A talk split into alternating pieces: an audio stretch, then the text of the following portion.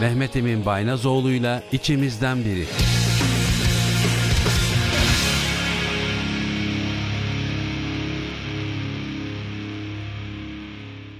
Trakya Üniversitesi Radyosu Radyo Güne Bakan'da Mehmet Emin Baynazoğlu ile içimizden biri programına hoş geldiniz. 6 Şubat'ta gerçekleşen depremler sonrasında bir buçuk aylık bir süre boyunca programımıza ara vermek durumunda kaldık. Rektörümüz Profesör Doktor Erhan Tabakoğlu himayesinde Trakya Üniversitesi Radyo Güne Bakan stüdyolarında kurulan deprem destek masası bünyesinde faaliyetler gerçekleştirildi. Bu faaliyetler bu deprem bölgesine yönelik destek ve yardım çalışmaları devam ettiği süre boyunca bölgedeki öğrencilerin ve ailelerin ihtiyaçlarıyla destek taleplerini karşılamak amacıyla ve bunların taleplerini ilgili birimlere aktarmak amacıyla doktor öğretim üyesi Elvin Dinler Kısaç Tutan koordinasyonunda Trakya Üniversitesi Destek Masası'nda bu faaliyetler gerçekleştirildi.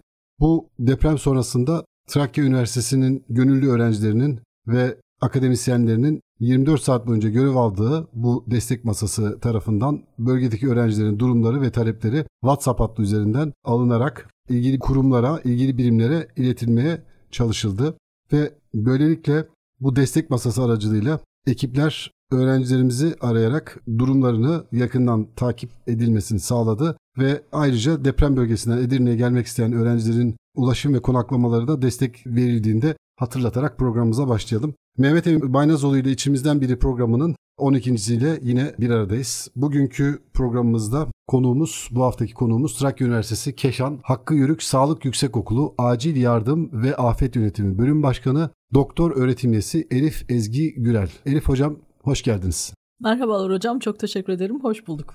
Evet. Elif Hocam'la biz geçtiğimiz haftalarda Keşan'da düzenlenen bir deprem çalıştığı esnasında tanıştık. Ve orada yaptığı sunum depremle ilgili işte crash ezilme sendromu adlı konuyla ilgili bir sunum yapmıştı ve kendisinden programımıza konuk olmasını rica ettim. Sağ olsun değerli vaktini bize ayırdı ve Radyo Güne Bakan stüdyolarında bizim konuğumuz oldu. Bugün kendisiyle deprem sonrası meydana gelen depremlere medikal yaklaşım, crash ezilme sendromu ile ilgili konuşacağız.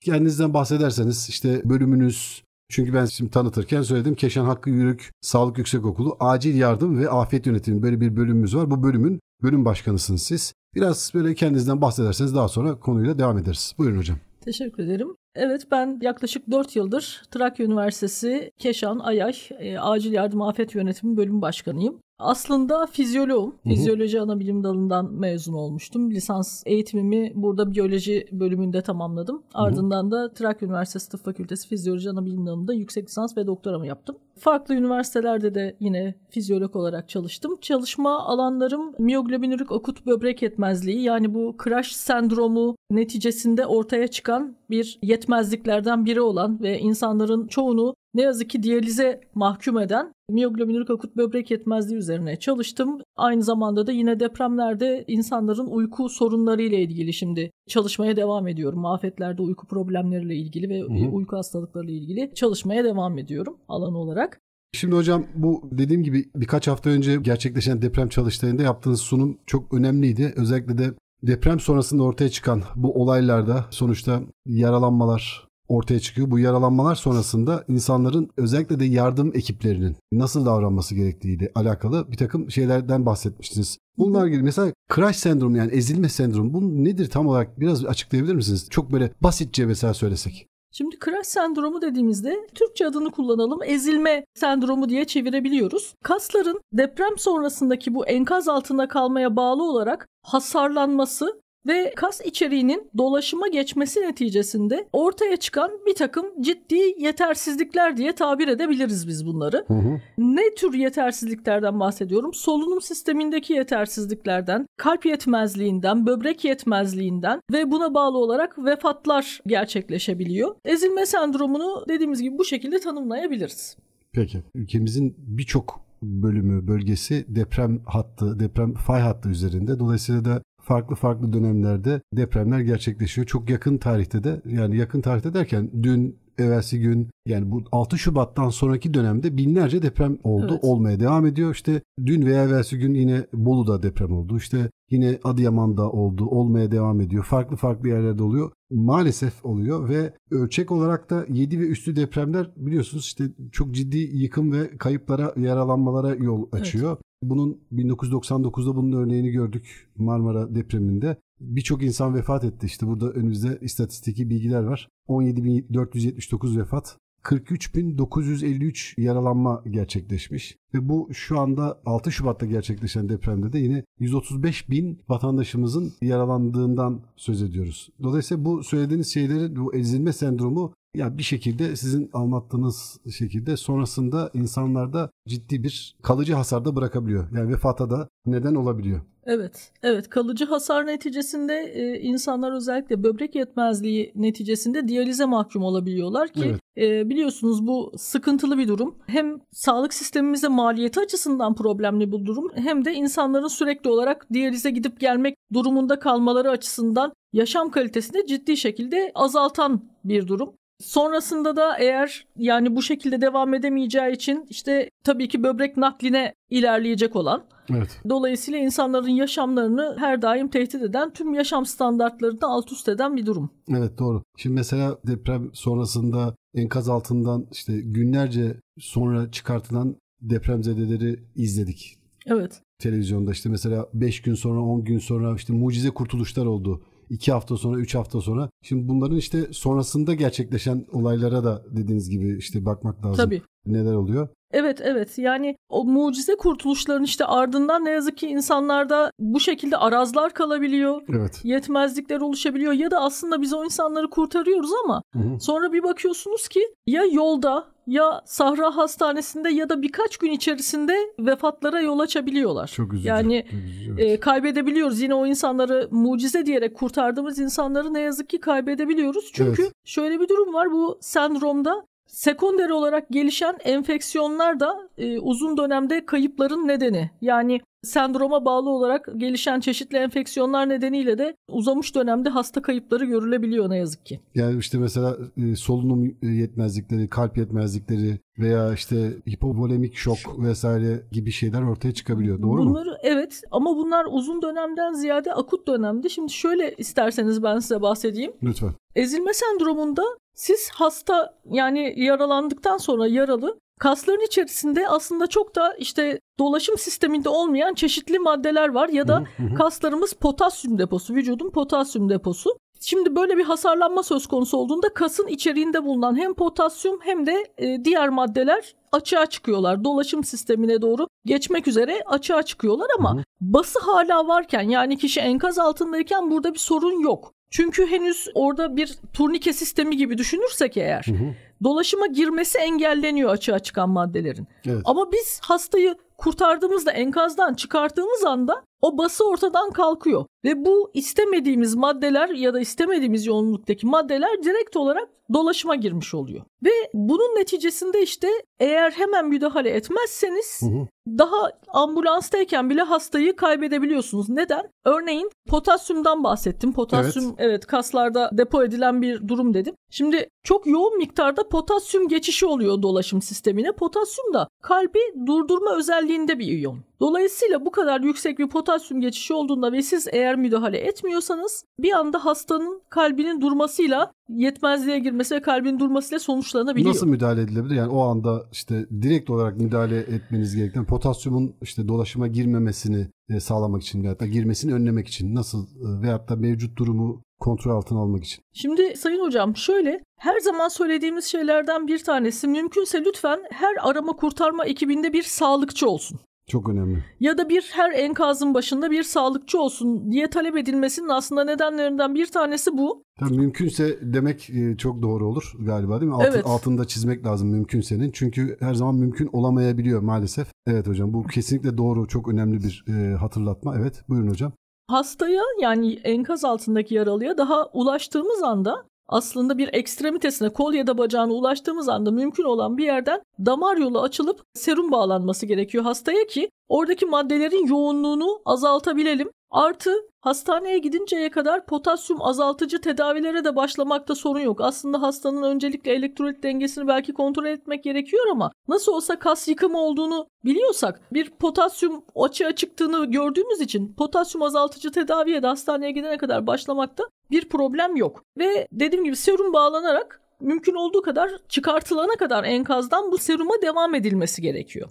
Şimdi eğer halkımız için bunu söyleyecek olursak eğer sağlık alanında dediğimiz gibi mümkünse bir sağlıkçı olacak. Evet. Yoksa ne yapacağız? Yoksa ne yapacağız? Evet. Yoksa serum bağlama imkanımız yoksa eğer hastaya oral yolla yani ağızdan su verebiliriz. Şimdi He, bu çok önemli bir konu. Evet. Hatta onu bu çalıştay esnasında da konuşmuştuk. evet O önemli bir konu ve bunu ben de yaptığım sunumda dezenformasyondan bahsetmiştim. Yanlış bilginin işte Evet. e, özellikle de geniş kitlelere bir şekilde bilinçli veya bilinçsiz bir şekilde iletilmesi, ulaştırılması siz de vesile olabiliyorsunuz. O gelen mesajlardan bir veya birkaç tanesinde de buna benzer şeyler var. Bunu- Evet. bunun üzerinde durmamız lazım. Su verilmesi. Evet. E, mümkünse dediniz değil mi? Nasıl ne yap, ne yapılması lazım yani direkt olarak? Yani o durumdaki zaten e, yaralı enkaz altından yeni çıkmış olan yaralı zaten çok fazla su içemeyecektir. Öyle Hı yoğun miktarda belki olmayacaktır ama mümkün olduğu kadar su vermek en azından dolaşım sistemine e, bir miktar sıvı gelerek o maddelerin yoğunluğunun azalmasına yol açacak. Şimdi sizin de Sayın Hocam çok güzel belirttiğiniz gibi kesinlikle işte su vermemelisiniz asla işte su verilmemeli filan gibi bir takım şeyler gördüm ben medyada yoğun olarak. Aslında bu doğru değil.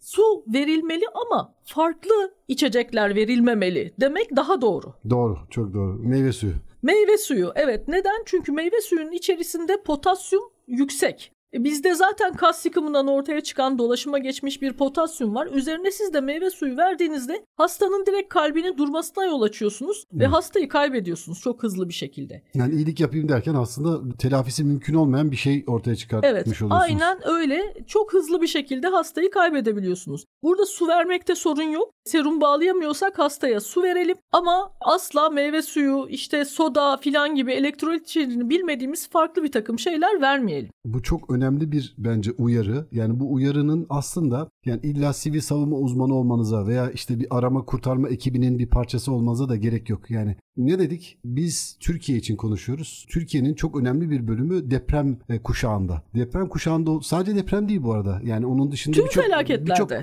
doğal afetlere maruz kalabiliriz. Evet. Sonrasında ne yapacağını bütün vatandaşların yani illa arama kurtarma ekibinde olmanıza gerek yok. Bilmek durumundayız. Yani böyle bir zorunluluğumuz var. Yani bu bu bizim yükümlülüğümüz. Biz Hüseyin Kesinlikle. Türker Hüseyin Türker daha önce konuğumuz olmuştu. Şimdi tekrar önümüzdeki haftalarda tekrar e, onunla da bir program yapacağız. Trakya Üniversitesi Sivil Savunma Uzmanı Hüseyin Türker'le de bunlardan bahsetmiştik. Yine bahsedeceğiz. Burada eğitimler veriliyor. Olası bir afet sonrasında kim ne yapacak, neler yapacak? İşte bizim Trakya Üniversitesi Hastanesi çalışanlarından özellikle de sağlıkçılarından gönüllü ekibi otobüslerle buradan deprem bölgesine deprem olduktan saatler sonra ulaşıp orada hizmet verdiler. Günlerce. Hala bizim ekiplerimizden orada olanlar var, bulunanlar var. Bizim gönüllülerimizden oluşan ekiplerimiz, çalışanlarımızdan, gönüllülerimizden. Bu nedenlerle bizim halkımızın muhakkak bu konularda hassas olması gerekiyor ve bilgi sahibi olması gerekiyor. Yani ben bilmesem de olur. Yani temel şeyler mesela sizin söylediğiniz temel bir şey. Evet. Su. Su verilsin,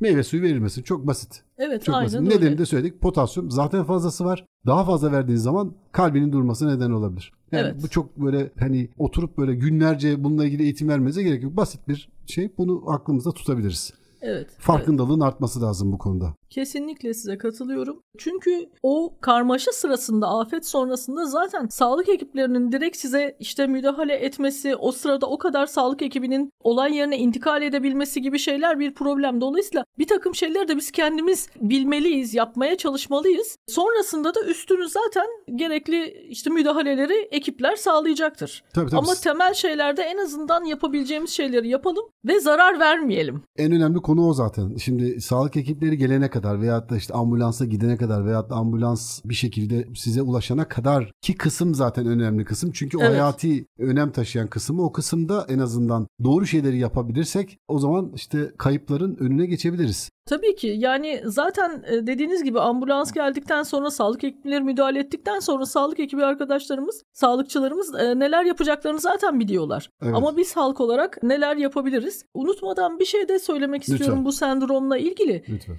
Direkt travmanın etkisinin ardından yani direkt travmaya bağlı hasarlarla oluşan vefatların ardından en çok hasta kaybettiğimiz ikinci sıradaki bir sendrom. Hmm. Yani en çok e, hayat kaybedilen sendromlardan biri. Şimdi baktığımızda sayısal olarak insidanslar belki işte çok yüksek gibi görülmüyor ama Hı. bir depremde e, binlerce insanın etkilendiğini düşünürseniz hı. o yüzdeler yüzde iki nokta yüzde altı yüzde iki arasındaki oranlar binlere vurulduğunuzda oldukça fazla sayıda insana yol açıyor. Evet. Ve bu son depremde de Renal Afet Derneği'nin son verilerine göre de yaklaşık bin kişi şu anda diyaliz hastası olarak görülüyor. Diyalize Evet. giriyor. Evet işte dedik ya bir depremin yani bu afetlerin bir de sonrası var. Evet. Yani esnasında olanlar işte bir de sonrasında işte yaralı olarak kurtarılan ve işte müdahale edildikten sonra kalıcı hastalıklar ortaya çıkan ve işte böbrek yetmezliği gibi işte diyalize mahkum yaşama zorunluluğu gibi durumlar ortaya çıkabiliyor.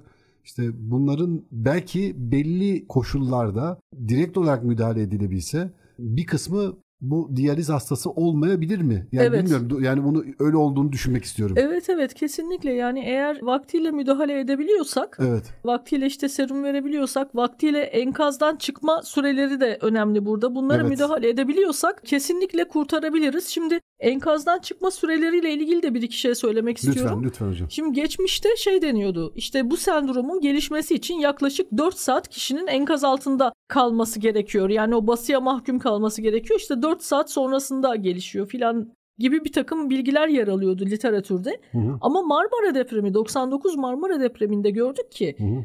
Yalnızca yarım saat bile enkaz altında kalmak bu sendromun gelişmesine yol açmış. Yarım saat. Evet. Yani daha önceki bu aslında bu bir bilimsel çalışma sonrasında ortaya çıkan Evet. bir aslında hipotez diyelim. Evet. Yani 4 saat. Şimdi elimizdeki veriler bize bunu Evet. diyor ki 30 dakikada da bu ortaya çıkabilir diyor. Evet, evet kesinlikle 30 dakikada da şu an Marmara depremi sonunda gördük ki 30 dakikada da oluşabiliyor. Burada önemli olan, korunmak için önemli olan iki yolumuz olabilir. Bir tanesi dediğim gibi sıvı takviyesine önem vermek hastada. Hı hı. İkincisi de enkazdan çıkma sürelerimizi kısaltmak. Enkaz altında kalma sürelerimizi kısaltmak, arama kurtarma çalışmalarımıza hız vermek, mümkün olduğu kadar daha hızlı bir şekilde hastaların kurtarılmasını sağlamak diyebiliriz. Tabii işte bunların hepsi mümkün olduğunca e, Tabii. demek durumundayız. Tabii. İşte bu büyüklüğüne göre işte afetin büyüklüğüne göre değişiyor. Kesinlikle. İşte bulunduğunuz yere göre değişiyor. Yaygınlığına göre değişiyor. Yaygınlığına göre yani değişiyor. son afette yaklaşık işte 11 şehir etkilendi. Çok büyük bir alandan bahsediyoruz. İşte Türkiye'nin dörtte birlik nüfusuna denk gelen, beşte Evet. bir diyelim, beşte birlik. Her beş kişiden birinin etkilendiği bir şeyden, afetten söz ediyoruz. Kesinlikle hocam. Şimdi mesela yani dünyada da örnekleri var. Dünyada işte Çin'de mesela yüz binlerce insanın zannediyorum 200 önümüzde öyle bir istatistik var. 242 bin 769 kişinin yaşamını yitirdiği bir deprem e, gerçekleşiyor ve bu ezilme sendromu biraz önce bahsettiniz yani yüzdelerden Evet. bahsediyoruz ya yani ezilme sendromu insidansı yani işte vakalarından bahsedelim %2 ile 5 arası rakam Evet. bakın şimdi 242 bin olduğunda rakamın nasıl Ne oldu mesela kadar? %2 ile %5 arasını da söyleyelim mesela 242 bin dediğinizde %2 olursa eğer 5 bin kişi %5 olduğunda 12 bin kişiden bahsediyoruz Doğru mu? Kesinlikle. Evet evet kesinlikle. Ortalama. Ortalama evet yine Japonya Kobe depreminde hastaneye yatıran 6107 yaralıdan 372'sinde %6.1'inde ezilme Çok sendromu ciddi görülmüş. rakamlar. Çok ciddi Evet rakamlar. ve 202 kişide de %54'ünde yani yaklaşık yarısında akut böbrek yetmezliği Ha, gelişmiş. İşte bundan bahsediyoruz doğru. Evet. Evet yani, Yani- ezilme sendromu gelişenlerin aslında hepsinde akut böbrek yetmezliğine gidecek diye bir şey yok. Yaklaşık yarısı ama bu sendrom gelişenlerinin böbrek yetmezliğine gittiğini söyleyebiliriz. Evet işte onun da orada da acil müdahalenin ve sağlık ekipleri tarafından müdahalenin ne kadar önemli olduğunu üzerine basa basa söylemekte Evet. fayda var. Ve su. Yani özellikle su. işte afet için deprem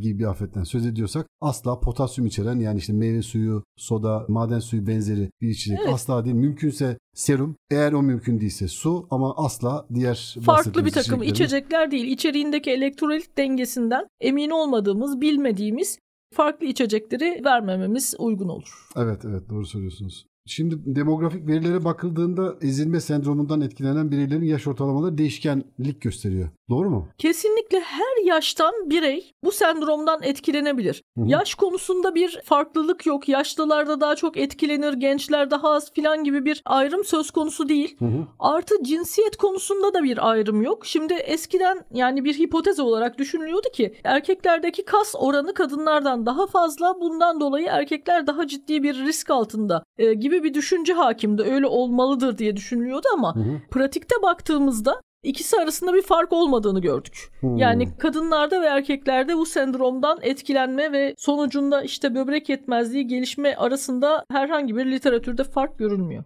Hmm, tamam. Peki ezilme sendromu gelişiminde etkin faktörler neler? Şimdi mesela biraz önce söylediniz o 4 saat de- diye biliniyordu. 30 dakika bile yeterli olabileceği yani 30 dakikada bile gelişebileceğinden söz ettiniz. Onun haricinde mesela söylenecek başka e, eklenecek bir şey var mı burada? Yani enkaz altında dediğimiz gibi kaldığımız süre depremin ne kadar şiddetli olduğu, kaç şiddetinde gerçekleşmiş ki yani 7 ve üzeri işte Marmara depreminde de verilere bakacak olursak yaklaşık işte çok yüksek sayıda hastada yani 639 kişide ezilme sendromu görüldü ve yaklaşık e, yarısında akut böbrek yetmezliği gelişti örneğin. Dolayısıyla 7 ve üstü depremler bizim için yıkıcı depremler. Can kayıplarına yol açabilecek olan, hasarlara yol açması, yüksek oranda hasarlara yol açabilecek olan depremler. Etki alanı ne kadar geniş? Hı hı. Yani bu son deprem 11 şehirde sayın hocam görüldü biliyorsunuz. Evet, evet, evet. Alandaki nüfus yoğunluğu ne kadar? Çöken yapıların tipleri ne tür yapılar? Çöken yapıların tipleri nasıl? Bina triyajına bakacak olursak. Kurtarma faaliyetlerinin etkinliği ne oranda? Yani bunların hepsi burada önemli faktörler olarak karşımıza çıkıyor. Evet. Tedavi yaklaşımından zaten bahsetmiştiniz. Tedavi yaklaşımında yani işte bu enkazdan kurtarıldığı lıp kaslardaki o bası ortadan kalktıktan sonra bir şeyler oluyor. Onlardan birazcık bahsetmiştiniz. İşte şok ve genel durumda bozulma gerçekleşmesi muhtemel. Evet yani ilk kurtardığınız anda eğer işte sıvı takviyesi bu nedenle önemli. Evet. Şok gerçekleşebilir. İşte kalp durması gerçekleşebilir. Eğer bir potasyum içerikli özellikle sıvı verecek olursanız meyve suyu gibi bir takım şeyler verecek olursanız Hı hı. ilerleyen zamanlar için işte hastaneye götürdükten sonra akut böbrek yetmezliğine doğru ulaşabilir. Onun ötesinde şimdi kas hasarı tabii ortaya çıkan bir enfeksiyon durumu var. Bundan dolayı enfeksiyona bağlı uzun dönemde kayıplar yaşanabilir. Uzun dönemde de yine hastaları bu nedenle enfeksiyon nedeniyle de kaybedebiliyoruz. Şimdi burada aslında e, halkta bununla ilgili bilinçlenmenin e, artırılması en büyük bizim aslında yapmamız gereken şeylerden bir tanesi. Yani böyle bir farkındalık oluşması. Özellikle Evet. de sivil toplum örgütlerinin bu konuda biraz daha işte üniversitenin e, bu konuda öncülüğündeki yapılıyor. Burada mesela bizim e, biraz önce bahsettim Trakya Üniversitesi sivil savunma uzmanı Hüseyin Bey'den bahsettim ve onların yaptıklarından, AFAD'la yaptıkları işbirliklerinden, burada yine diğer sivil toplum örgütleriyle birlikte yaptıkları işbirliklerinden ve eğitimlerden. Yine benzer şekilde bu bizim anlattığımız şeylerin çok basitçe halka, gönüllülere bir şekilde aktarılması farklı platformlarda yani yüz yüze eğitimlerle veya çevrim içi eğitimlerle bu bilinçlenmenin artırılması faydalı olur diye düşünüyorum. Siz ne düşünüyorsunuz hocam? Veyahut da zaten bununla ilgili bir takım çalışmalar var mı? Kesinlikle, kesinlikle öyle düşünüyorum. Dediğim gibi ekiplerin gelene kadar en azından halkımızın ilk etapta kendi yaralarını saracak kadar temel ilk yardım bilgisine haiz olmaları önemli.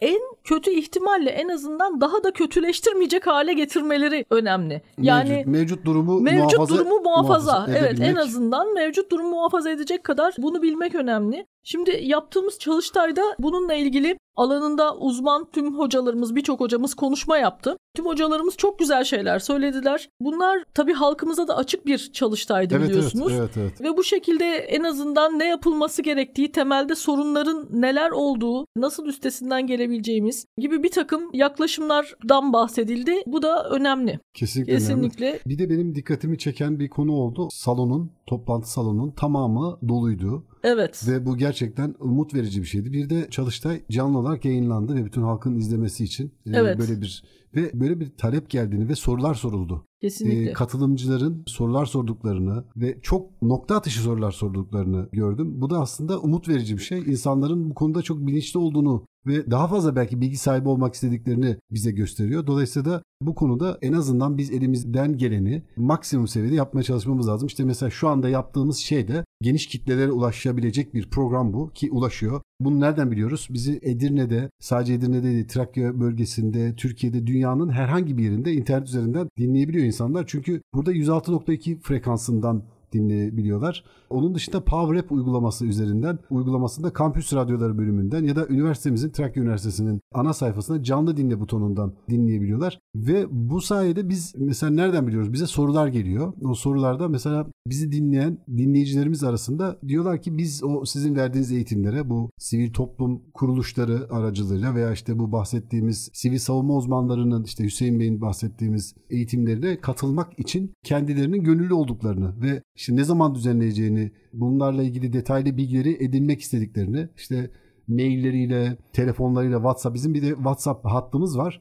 0284 235 44 41 0284 235 44 41 bize istediğiniz konuda konularımızla ve konuklarımızla ilgili soru ve görüş önerilerinizi gönderebilirsiniz. Bir de mail adresimiz var onu da hatırlatalım. Radyo Gunebakan et Trakya Edu.tr Türkçe karakter kullanmadan Radyo Gunebakan et trakya.edu.tr elektronik posta adresinden ulaşabilirsiniz ve buraya gönderdiğiniz soruların tamamı dikkatle inceleniyor ve muhataplarına iletiliyor. Bunu kesin bir şekilde hatırlatmış olalım. Bu haftaki konumuz Trakya Üniversitesi Keşan Hakkı Yörük Sağlık Yüksekokulu Acil Yardım ve Afet Yönetimi Bölüm Başkanı Doktor Öğretim Üyesi Elif Ezgi Gürel. Kendisiyle ezilme sendromu hakkında konuşuyoruz. Mehmet Emin Baynazoğlu'yla içimizden biri programının 12.siyle birlikteyiz. Sayın Hocam çok değerli bilgiler verdiniz. Şimdi bunların dışında yani nokta atışı dedik ya işte böyle çok spesifik, çok böyle özellikli bilgilerden bahsettik. Şunları da mesela söylememiz lazım bu ezilme sendromunda diyebileceğiniz aklınıza gelen başka bir şey varsa onları da ekleyelim hocam. Buyurun.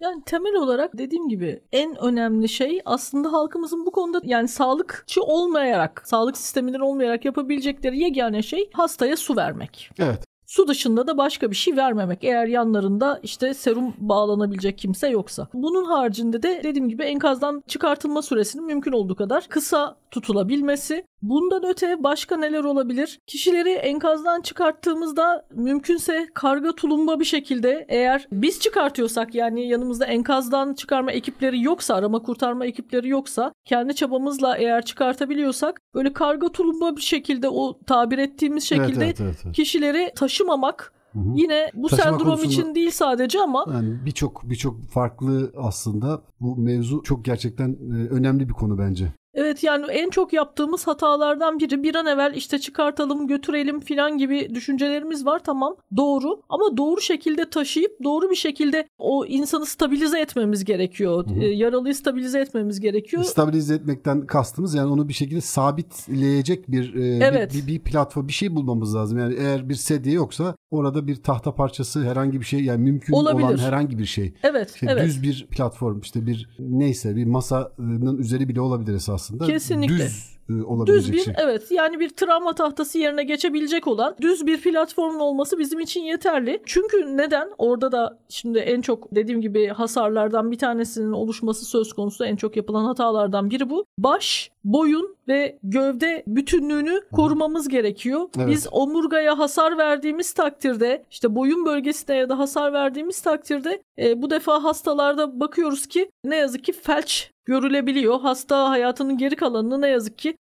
felçli olarak sürdürebiliyor ya da hayatını kaybedebiliyor. Yine bu da enkaz altından çıkarıldığı yani depremlerde çok sık yapılan ya da işte diğer kazalarda da afetlerde de çok sık yaptığımız aslında dikkat etmemiz gereken konulardan biri. Evet evet sadece dediğiniz gibi deprem değil birçok afetten söz ediyoruz. Yani farklı farklı afetlerde bir şekilde insanlar bulundukları yerde sıkışabiliyor. Trafik kazaları çok sık. Yani ülkemizin değil dünyanın belki en büyük sorunlarından bir tanesi ve çok üzücü. Bununla birlikte birçok insan hayatını kaybediyor, yaralanıyor. İşte dediğiniz gibi ağır yaralanmalar sonucu hayatına işte felçli olarak devam etmek durumunda kalabiliyor. Sadece afet veya bu tür kazalardan sonra müdahale konusu bile ne kadar Evet. önemli olduğunu biz buradan anlıyoruz esasında. Eğer e, mümkün değilse yani profesyonel ekiplerin gelmesi e, uzun sürecekse ve sizin bir an önce müdahale etmeniz gerekiyorsa bu konuya çok ciddi anlamda özen göstermemiz gerekiyor. Yani her birimiz mesela 3-4 kişi her biri bir ayağından bir kolundan işte bir tarafından tutup kaldırmamız işte bu doğru bir yaklaşım değil. Mümkünse bunu işte bir platform. Ha değilse o zaman bekleyeceğiz. Çünkü fayda sağlamaya çalışırken ciddi bir hasar kalması durumu söz konusu olabiliyor. Evet hocam şimdi çok güzel bir şeye değindiniz. Trafik kazaları dediniz. Aslında Evet, trafik evet, kazalarında şöyle bir şey var. Şimdi bir depremde enkaz altındaki kişiyi işte bırakmamaya çalışıyoruz. Oradan tabii ki çıkarmaya çalışıyoruz ama trafik kazalarında eğer aracın patlaması söz konusu değilse Hı hı. yaralıyı araçtan çıkartmıyoruz. Evet.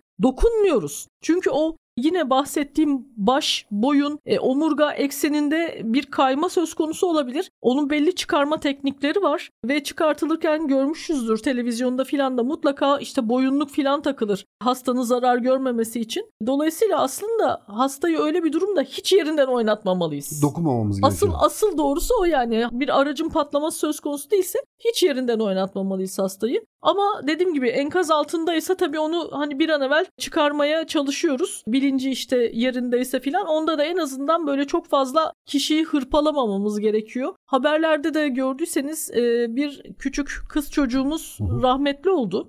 Evet Allah rahmet Hayatını eylesin. evet Allah rahmet eylesin çok üzücü hayatını kaybetti.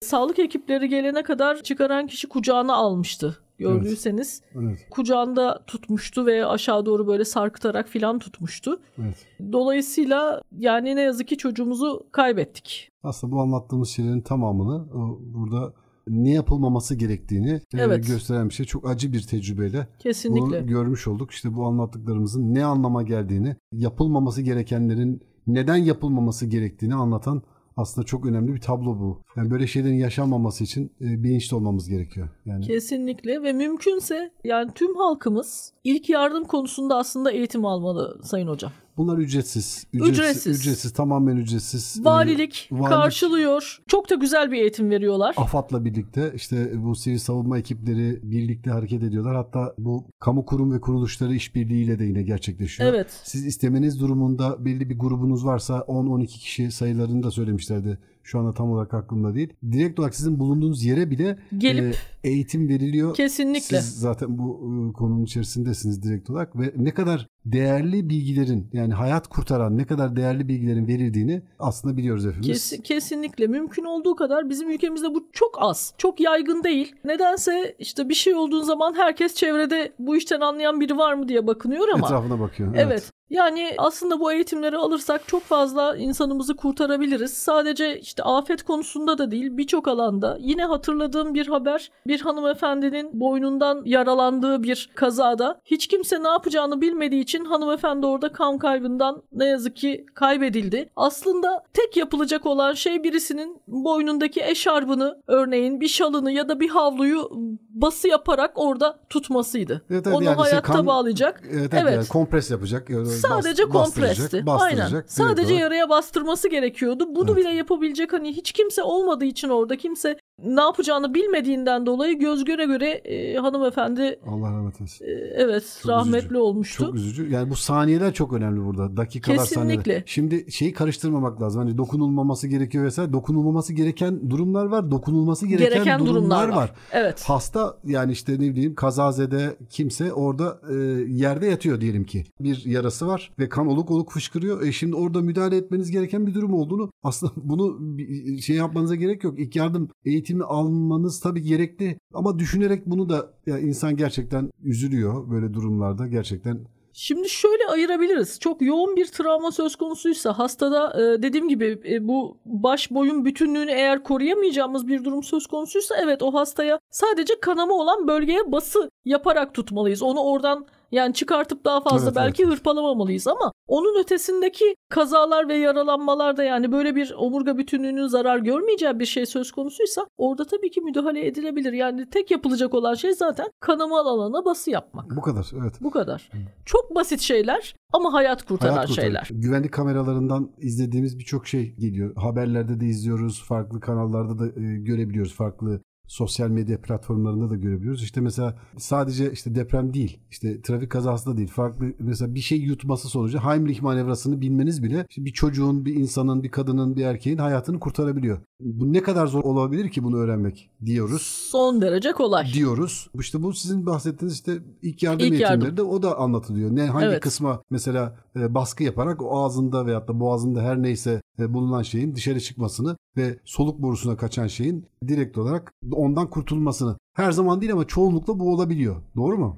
Doğrudur Sayın Hocam. Zaten sizin de bahsettiğiniz gibi e, haberlerde karşılaştık. Birkaç kişi de yani ilk yardım eğitimi almış olan birkaç kişi kurtardılar. Evet. Yani kurtardılar. Son derece önemli. Dediğim gibi ilk yardım Hı hı. sağlık görevlileri gelene kadar bizim yapabileceğimiz şeyler bunlar ve hayat kurtaran e, kesinlikle noktalar. Kalp masajı veya kalp masajı mesela. Evet, kalp işte mesela masajı. hiç durmadan e, kalp nereye yapacağınızı bilmeniz bile sadece güçlü bir şekilde kalp masajı yapmanız bile kazazedenin işte kimse o onun hayatta kalmasını sağlayan bir şey. Evet 30 kalp basısı 2 nefes şeklinde Evet. şu anki son güncellemesinde, 30 kalp Güncellemesinde. basısı ve 2 nefes şeklinde yapılabilir. Ve bu da yine kalbi duran hastalarda kesinlikle hayat kurtaran şeylerden bir tanesi. Yani etrafımıza bakmak yerine biz kendimiz direkt olarak müdahale etme şansına sahip olabiliriz. Evet. Çünkü nerede olacağı, nasıl olacağı hiçbir şekilde bilinmiyor. Trende, otobüste, uçakta, yolda giderken, herhangi bir yerde, alışveriş merkezinde, yürürken herhangi bir yerde olabilir. Doğru mu? Kesinlikle ama küçük bir not da burada ekleyeyim. Bu kalp masajı filan yapabilmek için tabii ki ilk yardım, İlk yardım eğitimi eğitimi, onu- evet almış olmanız gerekiyor. Evet, yani evet. belki kanamalı bir yarıya bası yapabilirsiniz ama hani onda evet 30'a 2 deyip de e, o işe soyunmamak lazım. Ya bu onun altını çizelim. Bu ilk yardım eğitiminin ne kadar önemli olduğunu zaten biliyoruz. E, hep erteliyoruz. İşte bugün olmaz, yarın olur, belki ondan sonra olur vesaire şeklinde ama bunu ertelemeden mümkün olan en kısa zamanda ki bununla ilgili sizin de söylediğiniz gibi valilik aracılığıyla, Evet. işte AFAD aracılığıyla yine bununla ilgili e, eğitimler planlanıyor, düzenleniyor ve tamamen ücretsiz. Onu da hatırlatalım ve bir sertifika veriliyor. Doğru mu? Doğrudur. Bu sertifika sayesinde de siz ilk yardımcı kimliğini kazanmış oluyorsunuz Evet. ve müdahale hakkını kazanmış oluyorsunuz. Evet. herhangi bir ilaç ya da bir cihaz kullanmaksızın orada müdahale edebiliyorsunuz. Bir şey daha eklemek istiyorum. Lütfen. Şimdi son çıkan yasalar çerçevesinde artık bu kalp masajı için yani kalbi duran areste giren hastalar için Hı hı. aynı zamanda tüm kapalı mekanlarda büyük alışveriş merkezleri OED cihazı yani şok cihazı bulundurmak zorunda. Hmm. Portatif küçük şok cihazını Evet. bulundurmak durumunda ve ilk yardımcılar bunları kullanabiliyorlar. Hmm. Yani masajın yanı sıra o zaten cihaz sizi yönlendiriyor. Kullanacağınız bu şok cihazıyla hastaların bir anda kaybedilmesini engelleyebilirsiniz. Bir hayat kurtarabilirsiniz. Bunu da ekleyelim. Aynı zamanda tüm işte büyük alışveriş merkezleri için böyle bir yasa çıkmış. Ne kadar önemli. Ne kadar önemli. Evet. Yavaş yavaş programımızın sonuna geliyoruz. Esasında işte ezilme sendromu dedik. Sonrasında işte farklı afetler sonrasında ortaya çıkabilecek travma bu. Trafik kazalarından bahsettik. İşte e, ilk yardım eğitiminin ne kadar önemli olduğundan söz ettik. Program konuğumuz Trakya Üniversitesi Keşan Hakkı Yörük Sağlık Yüksekokulu Acil Yardım ve Afet Yönetimi Bölümü Bölüm Başkanı Doktor Öğretim Üyesi Elif Ezgi Güler bizimle birlikteydi. E, Mehmet Emin Baynazoğlu'yla içimizden biri programının 12.sinde bizim konuğumuz oldu sağ olsun. Önümüzdeki günlerde yine farklı bir sizin kendi uzmanlık alanınızla ilgili büyük bir memnuniyetle sizi yine e, stüdyomuzda ağırlamak isteriz. Çok Sayın Hocam. teşekkür Çok sağ olun. Ayağınıza sağlık. Son olarak söylemek istediğiniz bir şey e, var mı hocam? Son olarak söylemek istediğim tekrar küçük bir hatırlatma aslında. Söylediklerimizin küçük bir özetini söyleyebilirim, Hı hı. bahsedebilirim. Lütfen enkazdan kişileri çıkartırken karka tulumba çıkartmayalım. Evet bu önemli. Bu bir olsun. Bir, evet bir hasar numaralı. hasar vermeyecek şekilde düz bir zemine yatıralım. Düz bir zemin. Eğer Hı hı. sağlık görevlileri yoksa, Evet. arama kurtarma ekipleri yoksa biz kendi çabamızla bu işi yapıyorsak. Evet.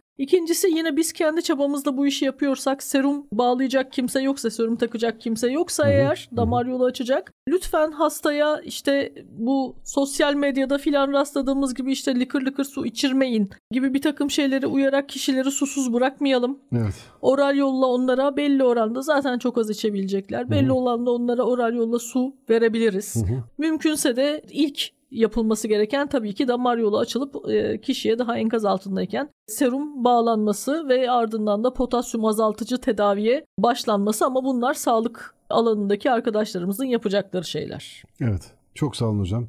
Bu uyarıları da tekrar ettiğimiz için. Program tekrarlarımızı Spotify üzerinden dinleyebilirsiniz. Trakya Üniversitesi Radyosu Radyo Güne Bakan stüdyolarından Mehmet Emin Baynazoğlu ile içimizden biri programının 12.sinin sonuna geldik bugün. Önümüzdeki hafta yeni bir konu ve konukla e, yine karşınızda olacağız. Bize sormak istediğiniz tüm soruları 0284 235 44 41 0 284 235 44 41 numaralı WhatsApp hattımızdan ya da Türkçe karakter kullanmadan Radyo Gunebakan et trakya.edu.tr adresinden gönderebilirsiniz. Bizi PowerApp uygulaması Kampüs Radyoları bölümünden ya da Trakya Üniversitesi web sayfasında canlı dili butonundan dinleyebilirsiniz. Hepinize mutlu ve sağlıklı bir hafta diliyorum. Hoşçakalın.